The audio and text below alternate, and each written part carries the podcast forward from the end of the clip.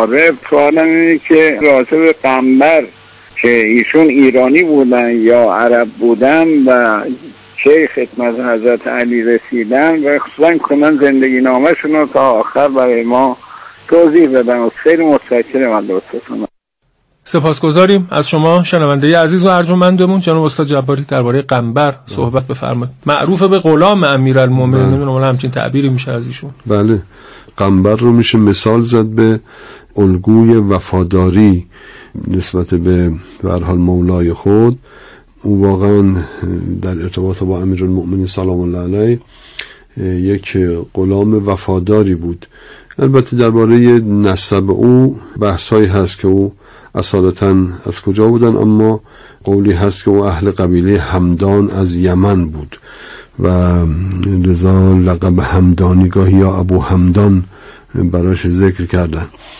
و هر شود که جزو کسانی بود که به اسارت درآمد در جنگ بین مسلمان ها و به هر حال دوره ساسانیان و مناطق تحت حاکمیت ساسانیان و به عنوان غلام و خدمتکار در خدمت امیرالمؤمنین سلام الله علیه قرار گرفت و علاقه متقابل شدیدی بین او و امیرالمؤمنین سلام الله علیه وجود داشت. گزارش های متعددی هست از رفتارهایی که امیرالمؤمنین نسبت به قنبر دارد. رفتارهای تربیتی بعضا بوده نسبت به قنبر. از اون طرف حساسیت هایی که قنبر داشت نسبت به امیرالمؤمنین از این جهت که می‌خواست هیچ آسیبی به حضرت نرسه. و در یک گزارشی مثلا هست که امیرالمؤمنین از منزل خارج شد. شاید شب هنگام بود. قنبر هم به دنبال او حضرت حرکت کرد. بدون که حضرت متوجه بشه و حضرت متوجه قنبر شد و سوال کردن که برای چی دنبال من حرکت می‌کنه گفت نگران جان شما هستن می‌خوام شما رو حفظ بکنم. حضرت فرمود امن اهل السما امن اهل الارض از کدوم آسیب ها می‌خوای من رو حفظ بکنی؟ و از می‌کنم که اینها به حال نشون میده که این غلام با وفا همواره دغدغه امیرالمؤمنین داشت. حضرت هم در نقطه مقابل رفتارهای تربیتی خوبی رو گزارش کرده نسبت به او داشته. او رو ترجیح می‌داد گاه اون گزارش معروف لباس خریدن امیرالمؤمنین که یکی رو به دو درهم دیگری رو به سه درهم و سه درهمی رو به قنبر داد. دو درهمی رو خود امیرالمؤمنین پوشیدن و در تعلیل و علت این کار فرمودن او جوان هست و لباس بهتر رو جا داره بپوشه. بله. و همینطور در فقراتی از حوادث همراه بود و گفتن در اون جریانی که شورشی که ضد عثمان در مدینه شکل گرفت کنار امام حسن سلام الله علیه بود که حضرت محسن آب به خانه عثمان ببرند قنبر رو هم در بعضی گزارش هاست که اونجا بود. در جنگ سفین نام او باز آمده که در رکاب امیرالمؤمنین بود و زمانی که امر آس پرچم رو به غلامش داد که حمل بکند امیرالمؤمنین هم پرچم رو به قنبر داد در نقطه مقابل غلام امر آس. و در همین جنگ درگیر شد با حرب غلام معاویه و او رو از پا در آورد و باز از جمله رفتارهای تربیتی جالب راجع به قنبر جریان حد زدن هست که قنبر حدی رو داشت جاری می‌کرد به امر امیرالمؤمنین بر یک خطاکاری و سه تازیانه اضافی زد و امیرالمؤمنین سلام الله علیه از باب احقاق حقوق قنبر رو خوابون و به اون فرد گفت سه تازیانه رو به قنبر بزن به عنوان قصاص. این حال خیلی قابلیت الگو برداری داره. در اون عدالت محضی که امیرالمؤمنین سلام الله علیه عمل می‌کرد و اینها یا مثلا در جریان دفن سلمان سلام الله علیه نام قنبر آمده که همراه امیرالمؤمنین در اونجا حضور داشت. و لذا قنبر مبغوض افراد منافق بود. یه جا اشعث ابن قیس ملعون می‌خواست وارد بر امیرالمؤمنین میشه قنبر هم غلام بود دربان بود. در حال بعد اذن می‌گرفت از امیرالمؤمنین و مانع شد که اشعث یه دفعه وارد بر حضرت بشه. اشعث یک مشتی به بینی قنبر زد و بینیش رو خونالود کرد و اینها. و یا مثلا در یک مورد دارد که قنبر با یکی درگیر شد. و می‌خواست جواب شتم او رو بده. امیرالمؤمنین در اون مسیر تربیت قنبر فرمود که محلا یا قنبر دع شاتمک مهانن. ای قنبر تو ولش کن پاسخ او رو نده و او رو خار قرار بده و پاسخگوی او در این قصه نباش. بعد از امیرالمؤمنین سلام الله علیه دوران امام حسن در خدمت اون حضرت بوده. عصر امام حسین به همین ترتیب.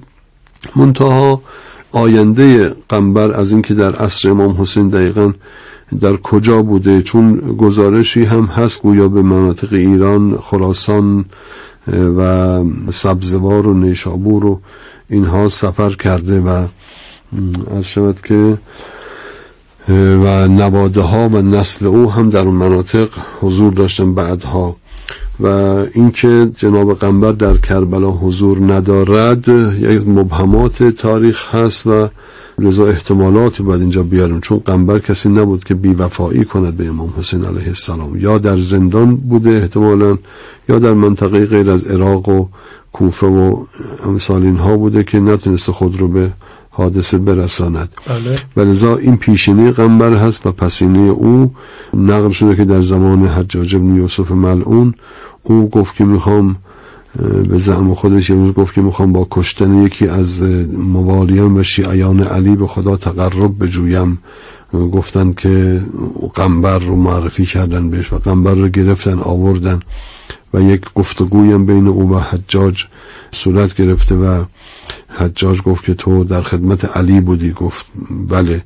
گفت چه می‌کردی؟ گفت مثلا برای امیرالمؤمنین آب وضو می آوردم حجاج گفت که هنگام وضو شود که علی شنیدم آیاتی رو تلاوت می‌کرد. قنبر گفت بله آیات چهل و چهار و پنج سوره انعام رو نقل می‌کنم که قنبر گفت که علی اینها رو هنگام وضو تلاوت می‌کرد. و این آیات رو تلاوت کرده فلما نسوا ما ذکروا به فتحنا عليهم ابواب كل شيء حتى اذا فرحوا بما اوتوا اخذناهم بغتة فاذا هم مبلسون فقطع دابر القوم الذين ظلموا والحمد لله رب العالمین آیاتی است که مشتمل بر انذار هست نسبت به بر حال تقات و تاقیان جفاکاران. این آیات رو بعد حجاج گفت که گویا این رو تعبیر به ما می‌کرد. قمر گفت بله اینطور بود. حجاج گفت اگر گردنت رو بزنم چه خواهی کرد؟ دستور بدم تو رو گردنت رو بزنم.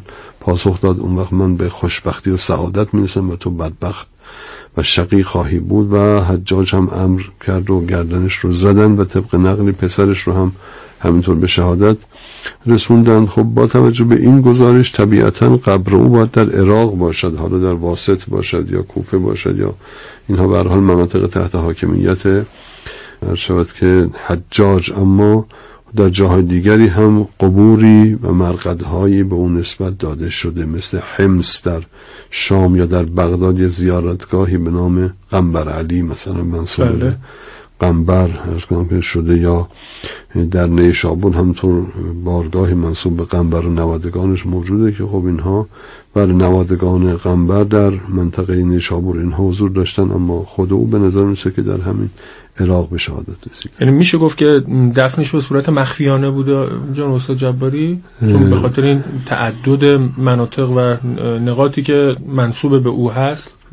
یعنی نداریم دلیلی و گزارشی که نشون بده که او رو مخفیانه دفن کردن این چنین کسان دیگری هم البته توسط حجاج به شهادت رسیدن و بارگاه و قبهشون مثل کمیل مثلا بله. قبه مشخصی داره. داره و لذا دلیل تاریخی نداریم که حالا بعد از اینکه حجاج اینها رو به قتل میرسان دیگه اجازه دفن آشکارم بهش دادن بله دفن می‌کنه خب بعدها بعد از زوال بنی امیه این قبور کم کم مورد توجه قرار گرفت.